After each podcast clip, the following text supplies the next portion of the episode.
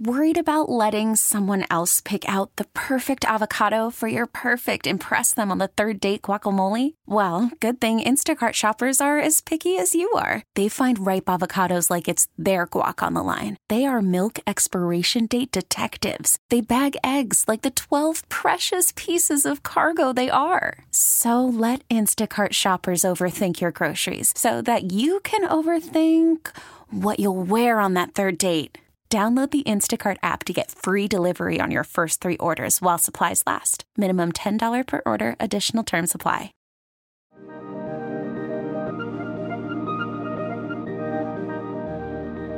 This time on Vet Story. I got to the highest weight I'd ever been. I was 263 pounds. I was on blood pressure medicine. Um, you know, my knees were starting to get kind of shaky, and uh, you know, my uniform didn't even fit. I would go, you know, on a crazy diet and go run crazy times and do whatever I could do to lose, you know, 15, 20 pounds. And then the next day after passing my test, I would gain it all back. And I would look at a kid who wanted to join, who came into my office at 195, and I was telling him he was overweight and he couldn't join the military. You know, the kid would look at you and go, "Yeah, well, wait, I'm, I'm confused. What? I'm overweight." At the end of those two months, I looked at the scale and there was absolutely no change. Not a single pound had come off, and I'm like, "Okay, wait a minute." It's the number one retention issue in the military. We lose more people in the chow hall line than we've ever lost on the battlefield. And so I finally got to this point where I'm like, I have got to do something about this. Welcome to another episode of Vet Story. I'm your host, Phil Briggs. Like we say here on the show, it's a podcast about everything from the battlefield to bar stools. Insanely crazy war stories with bullets flying and bravery and valor. And sometimes offbeat, weird stories about, you know, craziest places you've ever had a beer. This week will fall into the self help category. I don't do a lot of self help because, frankly, I'm not one to dispense advice on how to live the best version of you. Truth be told, I'm just trying to get it right myself. But as I recently traveled to a podcast conference in Philadelphia, I met a guy who said, Hey, I do a weight loss podcast and I have a friend you need to talk to. He went on to tell me about his buddy Fat Dag. And while I don't want to refer to anybody to their face as fat, um, that's kind of the cool thing about these guys that podcast about the weight loss thing. They fully address the fact that at one point in time they were totally fat and they can help you find the secrets that they found to shed the weight. So when I looked him up, he was right. He's an Air Force guy that is literally half the size of his former self. Mike Daggett, uh, ranked as senior master out of the Indiana Air National Guard, and I go by the name Fat Dag. Although fat no more. Correct. You know, when so- someone gave me the title and they didn't give it to me because they loved me, uh, and so I'm not ever going to give it back. It was given as a gift. Uh, that's what I call it, and it's mine to own. And now it's an opportunity for me to really tell the story. People look at me and go, "Wait a minute, you're not fat anymore, or you're not fat," and I go, "Let me tell you a story." It's a great door opener. Well, as we're on Vet Story, let's get into it. Tell me a little bit about where this started. You were, by the pictures I've seen on the website, uh, you were a robust man. There was a lot of you, and uh, you were full of life, but you were probably full of some LBs that you wanted to get rid of. Talk to me about how this all started. Yeah, when it came around to Christmas time and playing Santa, that was my stick. You know, it was easy because the suit fit. And uh, the reality was, is the military uniform and the Santa suit uh, do not, they're not cut from the same cloth. So, uh, you know, uh, one of my things, I've been military now for 27 years. It's, it's, my dad was Navy, uh, retired senior chief out of the Navy. So being in the military, wanting to serve, is the only thing in the world I've ever wanted to do. Is the only thing I've known. And that almost all came to an end when the military said, hey, wait a minute, Mike, you're not keeping up with your end of the bargain, and that is you're not keeping up with your fitness. And, you know, I mean, I tell you, I, I used to do whatever I could job wise. You told me to go take the hill, I'm taking the hill by myself if I needed to. You know, I will do whatever it takes to get the mission done. Uh, I just didn't uh, connect fitness to the mission. I never, I never did that part. I was just too busy working. And talk to me a little bit about the work. What's your MOS and what did you do? So I started off as air traffic control maintenance. I was uh, maintaining uh, radar systems, and we would bring in a mobile radar into a bare field. We would set up a complete airport in about a day, and then uh, the rest of you guys would show up and take care of us and protect us from that point on. So I did that for you know a handful of years, and then I went into recruiting in 2001, just before September 11th. I went into recruiting, and shortly after, I went into recruiting in June of 01. And then, of course, September 01, the world changed, and all of my buddies take off deploying, and I'm stuck back in a recruiting office going, wait a minute, I'm supposed to be deployed. So that was a hard time, but I realized my mission was to make sure that the military was continued to be staffed by folks who could take care of the mission. Uh, so I took that title on, and then I owned that for the last 17 years. Now, have you been recruiting for 17 years, or did you do any time? I have. Wow. Okay. So I started out, you know, started went through the chain, right? I started as a as an actual recruiter, and then a supervisor, and then I did some IT work for the Air Force uh, in the recruiting world, and then now I manage recruiting here for the state of Indiana. Now, along the way, uh, as you'd said earlier, you know there was uh, some diet issues, and you'd probably not connected your physical performance to the overall mission of the Air Force. Uh, talk to me about when you first noticed, or rather, you know, when it dawned on you that you'd put on too much weight. So the the very first time, um, man, it was early, early on in my career, 1997, and so I just came back from the deployment, did uh, a good six, seven months over in uh, Hungary, over in um, Taszar Air Base in Hungary, where the you know, Bosnia mission was going on. And, and I was deployed with a whole group of guys over there and gals, great teamwork. We came back from that deployment, and you know the world changed. Our mission had been relocated, and the the, um, the, the boss at us, "Hey, you know, we're going to move your mission from the Maine Air National Guard over to the New Hampshire Air Guard. Uh, who wants to transfer? Who wants to stay?" And one by one, the entire unit said, "No, we're sticking together. Let's let's transfer." And every single one of them made the transfer. When it came to me, they said, "Hey, I'm Mike. Uh, you're actually overweight. You can't transfer. You need to you need to lose some weight." And I, you know, I didn't think anything of it. I'm like, I just came back from a great deployment. We, we're a team. We stick together. That's what we do. And so they all transferred except for me, and I had to go on a on a quick little binge diet to lose I don't know 10, 15 pounds at the time. Uh, but it delayed it. And that was that's the earliest memory I have in 1997 in the military of being overweight, and I struggled ever since then. And I just kind of do whatever it takes to kind of just barely hit the minimum so I could go put more time and effort into my actual job. And you know, that's of course the wrong recipe for sure.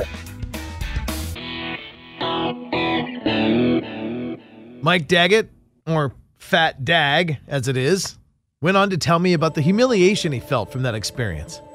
But judging from the pictures on his website, fatdag.com, he channeled that humiliation and that frustration into losing a hell of a lot of weight. Yeah, it ended up being 91 total, uh, which was crazy to even believe that I had 91 pounds to lose in that sense. In my head, I thought maybe I was 10 or 15 pounds overweight, you know, and then, then when I lost 15 pounds, I realized it was more than 15. So I lost 15 again and again and again. But um, it was this the concept of forever this annual our annual fitness test would come up, and I would stress over it. And I was in nowhere any shape to go run or do any PT or anything like that.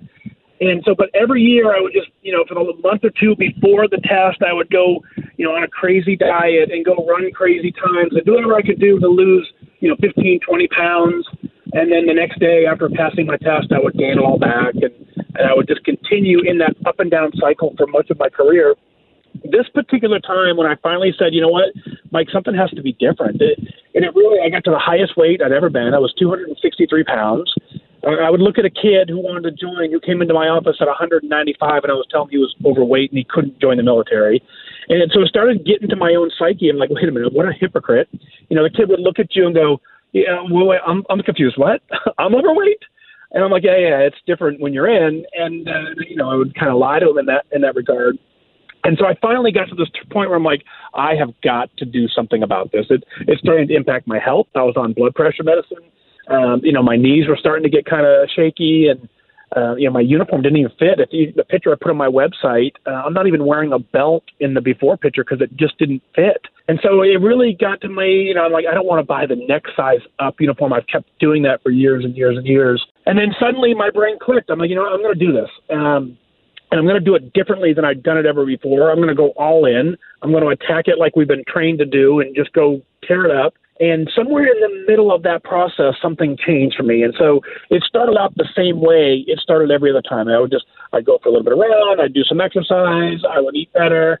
Uh, and then in the middle of that, when I finally actually passed my fitness test, the one that really was the kind of the do or die test, um, I, I came back from the fitness test and I sat at my desk and I ate an orange and a turkey sandwich that I brought in the morning. And I recognized at that point, like my life is different Um, I, I don't know exactly what that means yet, but I didn't go out to Buffalo Wild Wings and celebrate passing a fitness test. The fitness test was just end up being one of the workouts I did that week. So I, I just knew my life was different, and I continued from that point on systematically going through the process. And I dropped another, I don't know, like 30, 40 pounds for a total of 91. And now fitness and being healthy is just a part of my life, and I built it into my lifestyle. Um, but it pains me to see so many other people in the military who haven't tied their their fitness and their health to the mission like like we need to do. What are you doing each week, or what are you doing kind of like every day? Obviously, there's there's a diet part, and then there's some exercise part. Um, what does that look like for you each week? When I first started, my I was taught to believe that you just go work out. You know, hey, if you need to lose weight, go work out more. Mike, go for a longer run, uh, do another run. I never really understood how how critical eating was, and but as you can't outrun a bad diet, and that was me entirely. And I started off um, very early, very basic. I couldn't run. You know, the mile and a half run was was going to kill me. I, I was pretty sure if I had to run it, it would have, you know, I would have fallen over. So I started off real slow, just really walking. Um, I, I went to the gym five o'clock in the morning uh, every single day in January of, of 16. Sorry, 15, and, and I, or sorry, 16 was. I went to the gym every single morning and I just walked for an hour. And then um, I did that for two months, thinking, okay, I just need to get my body moving. At the end of those two months, I looked at the scale and there was absolutely no change. Not a single pound had come off. And I'm like, okay, wait a minute. I'm going to the gym every single morning at five o'clock in the morning for an hour, and I lost no weight. Well, I was leaving the gym and I was hitting the McDonald's drive-through on the way to work because I was working out more. I needed more food. I needed more calories. Um, and when I finally finally figured out that actually what you eat has more impact to the way you're living, um, then I finally said, okay, I need to start looking at things differently, and I need to figure out what kind of fuel I'm putting in my body. So now the number one thing I do is I eat right. Uh, I balance it very well. You know, I, I make sure that I'm still enjoying life. You know, pizza and things like that still happen in my world. They just don't happen daily. Uh, a beer on occasion still happens. It just doesn't happen daily. And so that's the number one thing I do. And then I do a strength training regimen once a week. I work with a trainer here locally. He puts me through the ringers.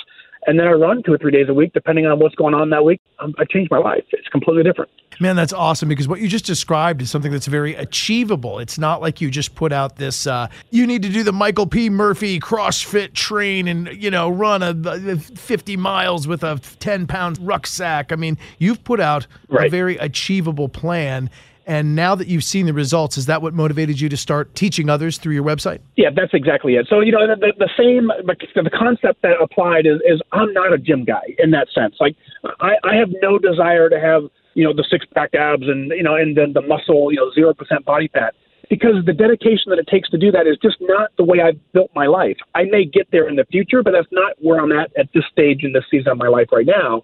And what I realized for so many of us who are stuck in this overweight, you know, when we see these pictures of these, you know, these guys of bodies that we consider unattainable, uh, they're unattainable for our season in life. And so you can't tell a guy who's 91 pounds overweight and say, you know what, what you need to do is you need to go to the gym seven days a week, and because that, that there's no connection. And so my, my thought was when I learned that it was strictly just walking at first, and then I, I use a term I call now is set attendance goals versus performance goals. You're way better off walking into the gym and walking out every single day than you are going there one day doing this Navy SEAL kickboxing cardio workout where you can't move for a month after. You build no sort of habit of, of building your life and changing it. So I say set an attendance goal. The, the attendance I've told people so simple as pull in the parking lot of your gym sit there for five minutes, and then go home. At some point, you will say, okay, I really should go in now. But if you do that every single day, you will eventually build that habit of going, and then you just increase that habit of now I walk through the door. Now I use a machine. And so, again, the folks of us who end up getting overweight, we're not the guys who have the unlimited gym memberships and we're there six hours a day. So there needs to be this intermediate step, and that's where I'm providing this the inspiration of guys. The intermediate step is you just start eating better, start doing more, and then if you when you lose 91 pounds, sure, now you're like, okay, now I want to now I want to kick it up a notch. And I love the fact that you just use the analogy of like just going even pulling in the parking lot a few times. Yeah, uh, because I, I, I just I, I, just interviewed a Navy SEAL who taught a person to swim, and it was like they had this crazy fear of water, and he knew he couldn't start by teaching them to swim. He had to first teach them to just not be afraid of water. So their first lesson was getting in the pool and getting their face wet, getting into the water, you know, being hip deep in water and not freaking out. Yeah, I, I told I told a person the other day. Um, you know, she's talking about she had the, a workout DVD. It's a 30 minute DVD. And I said, listen, I said, so take this 30 minute DVD and develop a plan around it. You're, it's not realistic for you to believe that you're going to be able to crush this 30 minute workout consistently. So what I want you to do is I want you to put it in the DVD player. I want you to watch the first five minutes. Just watch it. And I want you to participate in the middle five minutes, and I want you to watch the last 20 minutes. You now had a 30 minute workout where you actually only moved for five minutes. Tomorrow, I want you to work out for the first five, watch the last 25. The third day, I want you to watch the first 10, and then, you know, do, and then slowly you'll be like, okay, I can add six minutes, seven minutes. But if you do that every single day, you blocked out that 30 minute window, but you haven't killed yourself where you can't compete you know, so many of us, again, I said, you, you do so much. We go to the gym, we try and burn, lose all the weight in one gym session. I've never seen anyone successful at that model. True. And as we wind it up, talk to me about uh, what's something good to eat? What's a good dinner plan? What's a good dinner option that you have now versus what you would have had, you know, years ago?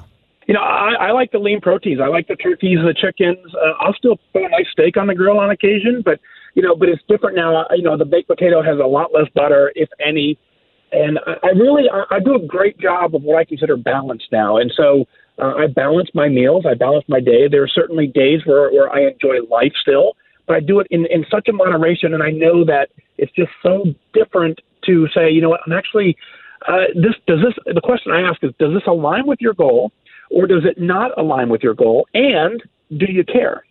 So I think you have to ask yourself every single day, you know, does this activity, does this food align with my goal? If it does, do it. If it doesn't, ask yourself, but am I okay with that today? And you only really have to be right about 85% of the time. You know, those of us who expect to get it right 100% of the time, you're going to set yourself up for that perfectionist failure. Get it right 80% of the time. Enjoy your life the other 20% of the time. That, that balance is achievable. Uh, we don't need to overthink this. It really is beyond simple if you just say, okay, my goal is to get in better shape, to move more, and eat better. That's an easy goal.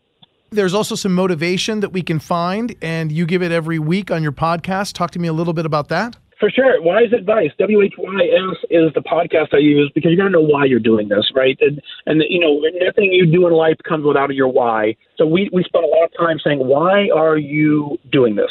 Really, for real. Why why are you doing this? So Wise Advice is a podcast. Fatdag.com is is my website, and then my nonprofit is OperationFatDag.org. Uh, that's where we're going to take military members who just need a little bit more TLC than what they're finding in their unit, and we'll provide that inspiration out to them. But if you Google Fat Dag, you'll find me. Uh, that's that's the way to get hold of me. Nice. Fat Dag, indeed. Fatdag.com. And uh, after the Air Force, after you're done and you uh, smooth sail into retirement, uh, what's on your horizon? This is the reason I'm retiring now is that uh, I realize that some of the tools that I'm developing and some of the, the conversations I'm having with policy leaders and policymakers is it becomes a, a, a little bit uh, convoluted as I try and do it as a military member.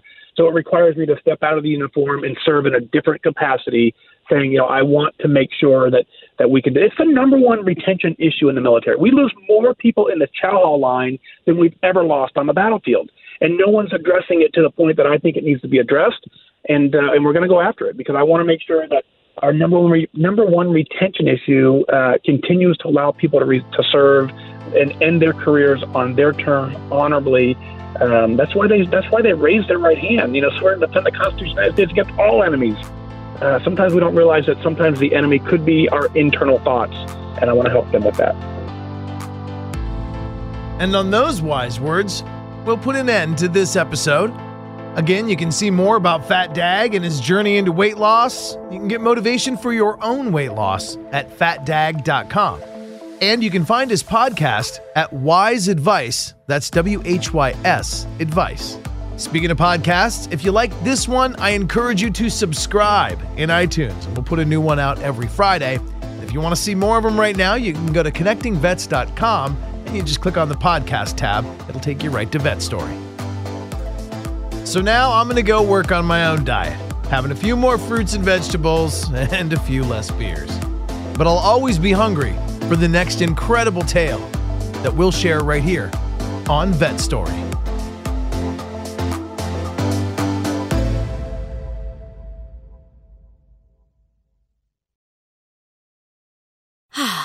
Spring is a time of renewal, so why not refresh your home with a little help from Blinds.com?